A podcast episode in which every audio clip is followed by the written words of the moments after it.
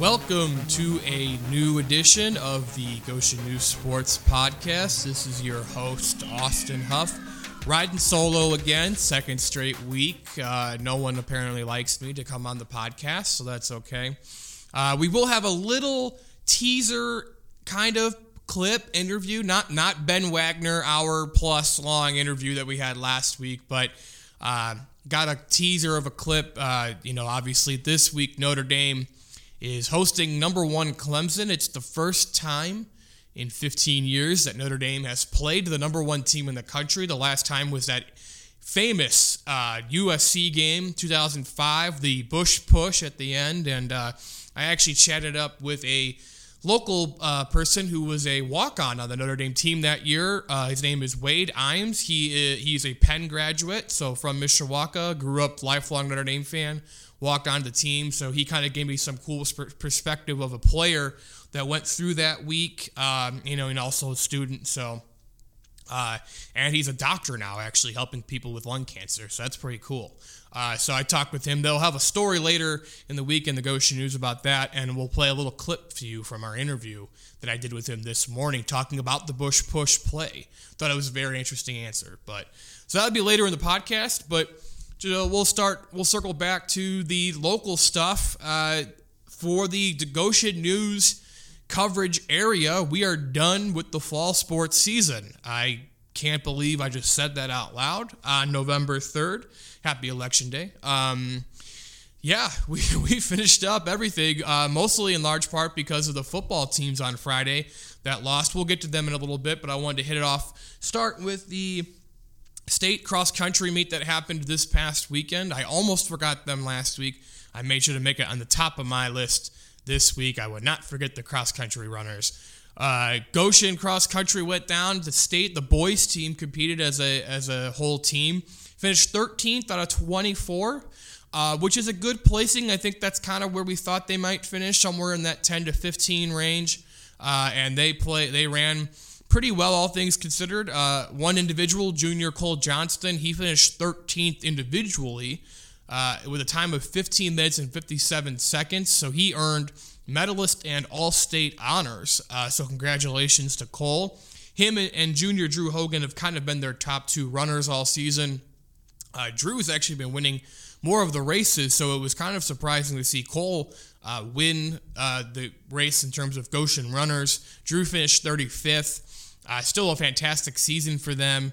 Uh, like I said, you know, the 13th out of 24 teams in the state. That's pretty darn good. Uh, good finish there by the Red Hawks, and six of the seven runners that ran this past weekend for them are coming back next season. So you got to think that this is a team that next year could be really, really good, even better than they were this year. Uh, you know, potentially cracking that top 10 uh, in the state, maybe top five, even, dare I say. Uh, there is a chance, I think, there for the Red Hawks to do that. Um, you know, they're probably the best program right now at Goshen High School, and, uh, you know, they're, they're showing off. They showed off a little bit this weekend. So, you know, the future looks bright for that group next year and uh, should be fun to see how they maybe progress in the offseason. You know, a lot of these guys play winter and, and spring sports. They'll, they'll, run track, and obviously Drew Hogan uh, is a very good basketball player for the Red Hawks. He's going to be leading them this winter uh, if, if we can play a season. Uh, you know, to be determined. We're, we're trying. Girls basketball starts today, uh, which is crazy also to say. Um, but yeah, uh, overall, great season for Goshen. And uh, there was also another individual at the boys' race that did well. Uh, Westview senior Spencer Carpenter, he finished 20th with a time of 16:03. That also earned him medalist honors and All State. So congratulations to him. He went down and ran with his twin brother Remington. Those two have been running on that team uh, for all four years now. They were on the varsity team in 2017 that finished third as a team in state. Uh, they those two, you know, have basically defined uh, Westview cross country the last four years.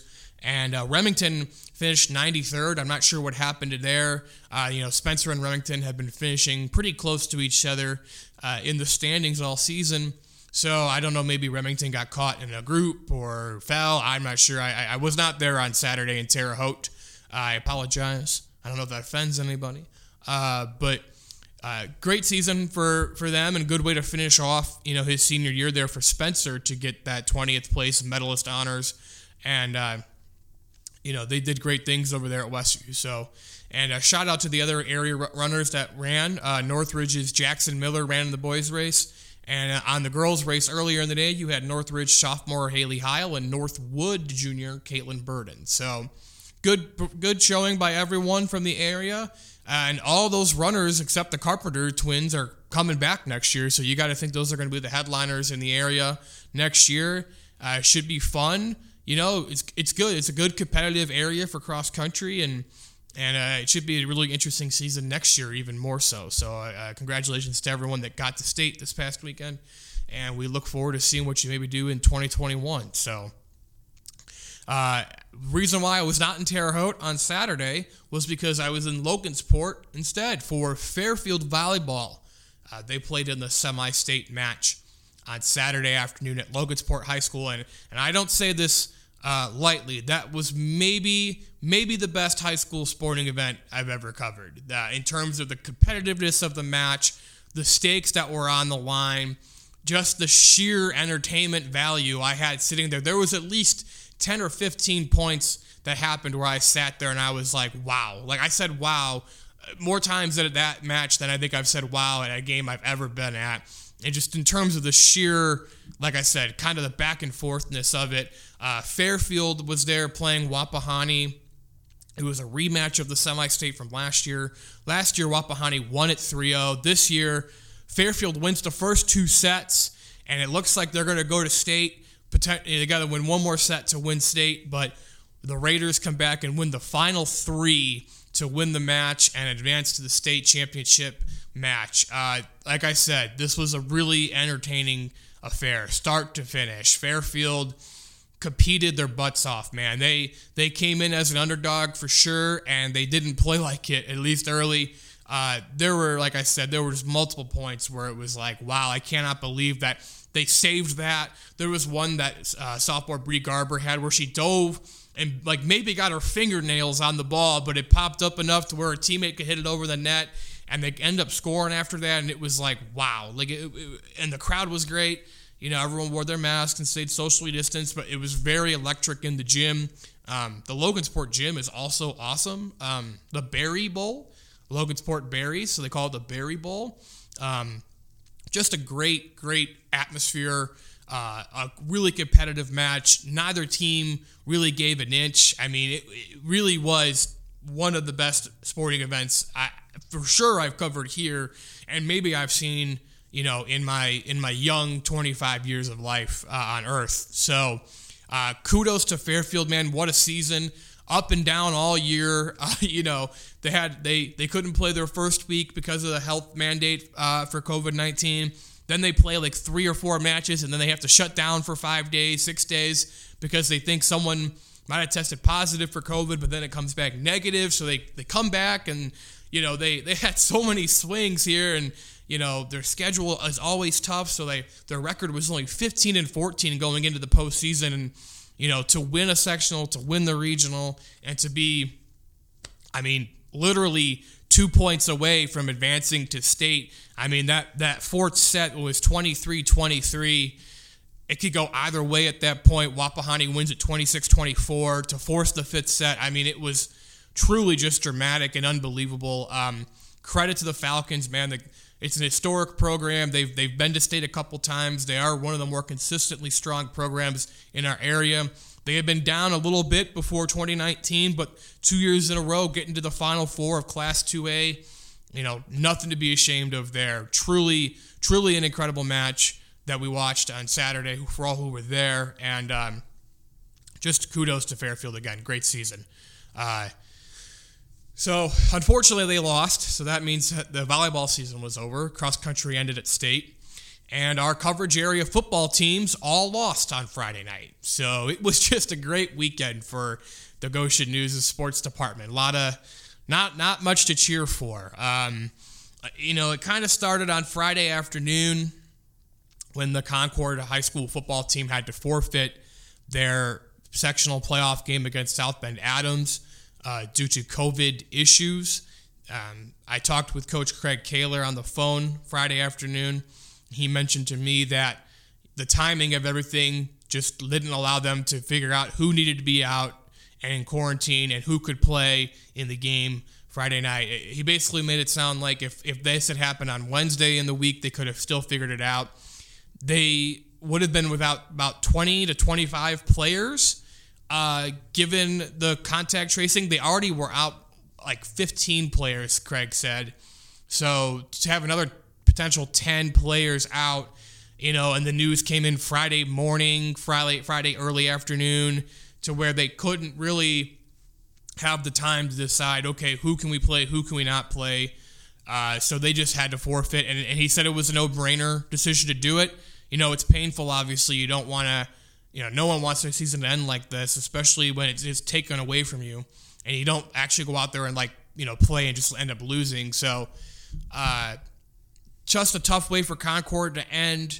You know that season, and, and it, it just kind of, uh, you know, it reminded you once again of just this year. you know, this year, you know, the virus doesn't you know, it doesn't matter. You know, it doesn't care. And I, and I wrote a column about that on in Saturday's newspaper, and I, appreciate the people who've responded uh, positively to that.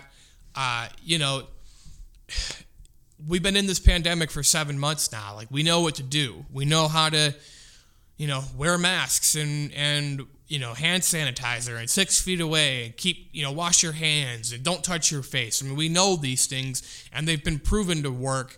And it's just frustrating you know that there are still some people who are not doing this and they're jeopardizing potentially jeopardizing kids' chances to play. You know, you it doesn't matter if you think this is all stupid or not anymore. Like that's kind of where I'm coming from. Like this is just what we're in. Even if even if you've been exposed to someone who has COVID, you're gonna have to sit out. Like that's just where we're at in this country right now. You know, you don't have to agree with that. So you should be trying to do everything you can to stay healthy, to stay clean, and not get this virus and potentially pass it on. Because then you're going to see things like Concord where they have to forfeit their season. They forfeited their season Friday night. You know, that's you know that's just not fair. It's not fair, and we ha- we can do things to help, you know, make it eh, as fair as possible, and we're not. You know, not everyone is at least. I know there's a lot of people that are doing it, but not enough are, and we need to be all in this together. Um, so it, it is just kind of frustrating when you see that. Um, as for the games that were played Friday night, uh, not man, I, I was surprised the most by the game I was at. Uh, Fairfield, undefeated season. We're looking great all year, uh, and they ran into Fort Wayne Bishop Luers and lost 49 to 12. It was nothing nothing after the first quarter and seven to six midway through the second quarter and, and, it felt like hey the falcons are in this thing and they're they're maybe gonna hang around and then Luers just turned on the afterburners man. Their athletes their quarterback was amazing. Uh, he only threw one incomplete pass the whole night ended up finishing with like 260 yards and three touchdowns. I mean he was unbelievable. It, it really uh, you know it was purely a, a size discrepancy. Like you watching Luers receivers run free all day, and it's like, man, like you know, Fairfield just didn't have the bodies to compete with that, and you know, it's a bummer that their season had to end like that. You know, it, there was a great season, like I said, nine and zero, oh, uh, eight zero oh in the regular season, won their first playoff game, and you know, you feel for guys like Matt Thacker, the coach, and and he was emotional after the game. I mean he was really distraught because this him and this senior group uh, have led the resurgence of Fairfield football. You know, th- we've talked about it a hundred times on this podcast already, but they were unwatchable in 2018. I mean, it was really, really bad. Uh, but they they powered through it. They they played better in 2019, and they really came all together this past year. So, uh, you know, as a whole, you know, they're going to be disappointed by that ending, but there really is nothing to be ashamed of. I know that's kind of like the go to phrase right now for Fairfield sports, but nothing to really be ashamed of with what happened on Friday night, man. They it was a great season for them and they're going to build off that and just talking to Matt after the game, he knows you know, this is not the end. Like this is just the beginning. Like You know, he said you gotta love this. You gotta love losses like this to really build this program, and and uh, and I think he's the right guy to do it. So it seems like the community's behind him. So uh, I, I am expecting good things out of Fairfield for the next uh, couple years, hopefully. Uh, elsewhere, Mishawaka beat Goshen 45 to six. Uh, Red Hawks season is over with a one and six record, and if that's not the most 2020 looking thing, uh, I don't know what is. Actually, the most 2020 looking thing is Northwood's record because they went four and four. They ended up losing to Leo 14 to 12 in the semifinal. They went four and four, which is the same record as Concord, but Northwood played two playoff games and Concord played none. And neither of them played nine games, which is what you usually play in a regular season. Or in a regular season, you play nine games plus at least one playoff game. So neither of them played 10 games. Northwood went 3 and 3 in the regular season and played two playoff games. Concord went 4 and 4 in the regular season, and played none. I mean, just looking at those records, you know, Friday night, and it's like, my God, like, that is really incredibly, that, that is like peak 2020 almost right there in terms of just how absurd this year has been uh, with all that. So, hey, the Panthers hung in there against Leo. Uh, Northridge almost beat Leo last week, and Northwood led at halftime, but Leo scored a touchdown in the third quarter, and their defense is really good, so they held off the Panthers the rest of the game. Um, and uh, the final game from our coverage area, uh, Jimtown beat West Noble 38 0. Uh, the Chargers had won two in a row uh, going into that and had played a little bit better, but excuse me, the Jimmies were just too much for uh, for West Noble. They ran for almost 350 yards on West Noble's defense, and uh, you know, it's a rebuilding year, uh, rebuilding project for Monty Mawhorter down there, but they are hoping to uh, build off of those two wins they got, including a playoff win, and, uh, you know, hopefully rebuild that program and get it to the heights it was at in 2018 and 2019 when they had that superstar uh, senior class there with Brandon Pruitt and Josh Gross and, and Raven Sloan and and uh, and Kyle Mawhorter, his, his kid. So, um, so yeah, uh, the only you know, real teams in the area that are playing in sectional finals next week. Elkhart, Jimtown, uh, Mishawaka, and Warsaw are teams that are not in our coverage area technically. So that's it. Football's over. Uh, we're already in winter sports season, which is crazy to think about. Um, I don't even know. Yeah, it was an interesting football season, one you'll never forget, that's for sure. Just given the world and how many cancellations there were, and you know, no only the only teams that played their full schedules were from our area were the non Elkhart, you know, county high schools and yeah, just a bizarre year. Um, you know, when I look back at it, I'll remember Fairfield obviously, uh, Northridge being good, and uh, just you know it ending too soon. It, it, in a weird way, it feels like it ended way too soon. So that's just the way the cookie crumbles. But I guess it allows us to shift towards the big football game in South Bend Saturday night. We teased it a little bit at the beginning. North, North. I almost said Northwood. Uh, Notre Dame, Notre Dame, number four in the country, hosting Clemson, number one in the country. Huge game Saturday night, NBC prime time. All the all the bells and whistles that go with that. Notre Dame coming off a 31-13 victory over Georgia Tech on Saturday, and, and, it wasn't even that close. Really looked really pretty dominant for the first three quarters of a game. Uh, Clemson coming off surviving uh, a scare from Boston College. Uh, they beat BC 34-28. Uh, obviously, the biggest story in college football the last week or so has been Trevor Lawrence, the Clemson quarterback. He was the Heisman favorite. Uh, he tested positive for COVID 19 Thursday night. He did not play against Boston College their true freshman, five star recruit, uh, DJ Uiagalelei. I thank God I don't have to pronounce that name, hopefully, the rest of the week. Uh, he came in and played quarterback for the Tigers and actually led them to the victory. So, you know, they don't have their superstar quarterback in Lawrence, but that DJ guy, he is pretty darn good. He threw for 340 yards, three or two touchdowns. He ran for another one against Boston College. So, he's no slouch, but it is going to be a little different animal, you know, going up against Notre Dame on the road. You know, this is the biggest game that they have hosted in South Bend since that number one game against USC uh, in 2005. So, uh, I'm I'm stoked uh, for this one. If you're a college football fan, you're going to be watching this game Saturday night. Uh, it should be a very entertaining affair between these two teams, and it's a rematch of the college football playoff semifinal from two years ago when uh, Clemson beat Notre Dame 30 to three in the Cotton Bowl, and uh, you know Brian Kelly at his Monday press conference, he was a little a little feisty, you know, defending his program. You know, a lot of people when Notre Dame loses those big games, they try to say it's a talent gap or a coaching gap or things like that. And uh, Brian was really defensive. He's like, "Hey, we're 29 and three in our last 32 games, and we've won 12 in a row, longest streak in the country. We've won 22 in a row at home, and when we lose these games, it's a it's a talent gap issue. You know, people forget that Clemson." blitzed Alabama the next week in the title game. That, that was his direct words. That they blitzed them, and they did. Clemson destroyed Alabama uh, and it wasn't a talent gap issue then. So, uh, like every big game at Notre Dame, you know, it's this is a prove it game for the Irish. You know, it is. Um, they haven't won big game, a big game, right, where they're playing a top five team. You know, the biggest win in Brian Kelly's tenure was probably that win at Oklahoma in 2012, and Oklahoma was ranked number eight at the time.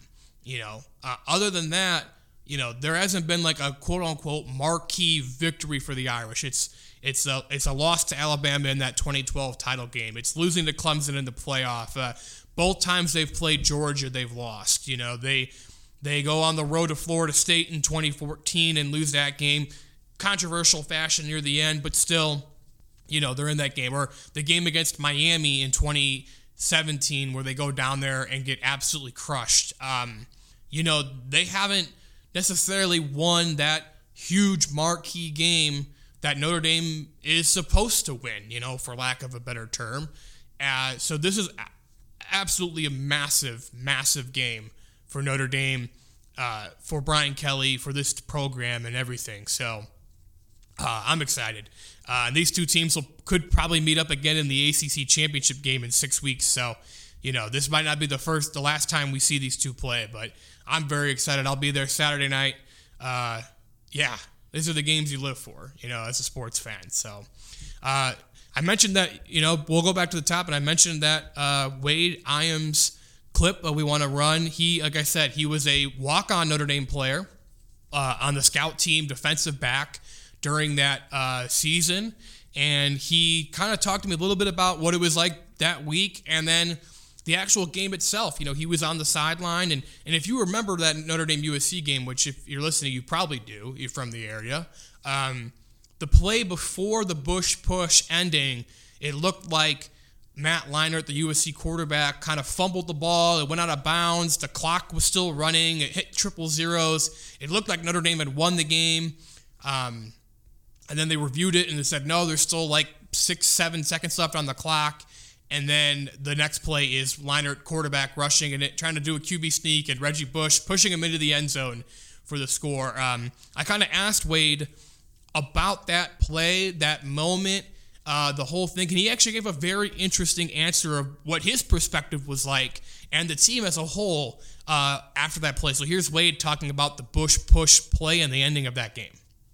Well, mostly the energy of the week and the build up, and also it was confusing uh, when you were on the sideline. Uh, at the the actual Bush push was a really confusing moment, right at the front line. Nobody really knew what was going on, whether an additional play happened, whether he got in. Uh, you know, we rushed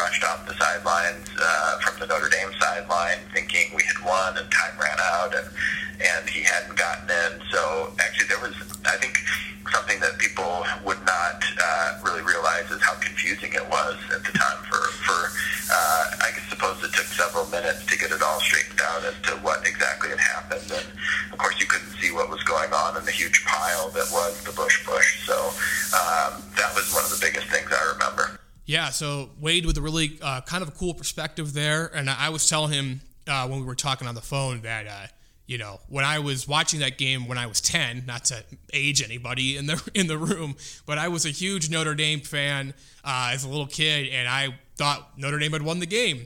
And I was running to put on my shoes and run around the cul-de-sac and be like, "Yeah, Notre Dame won," and my dad was like, "No, no, no, wait, they're reviewing it. They're like, come back, it's not over yet." And uh, you know, then the Bush push play happened. So, uh, you know, ten-year-old Austin was pulling for Notre Dame. Uh, big time uh, that year. I loved Brady Quinn. I think I still have a Brady Quinn green jersey, like the ones they wore against USC that day. Um, it might be in my closet actually in Goshen. I think I brought it with me just as like a sentimental purposes. I, that does not affect my reporting on Notre Dame. I promise you that. Um, but that was a fun. That was a fun. That was a fun game. I'll always remember watching that with my dad. I know it's cheap and sentimental to say that, but uh, yeah, good times. So, uh, well, that will wrap up this edition of the Goshen News Sports Podcast. Thanks for tuning in this week. We will be back next week with reaction from Notre Dame Clemson, girls basketball season starting, uh, and anything else that decides to happen in the sports world. So, uh, thank you for tuning in. We'll see you next week.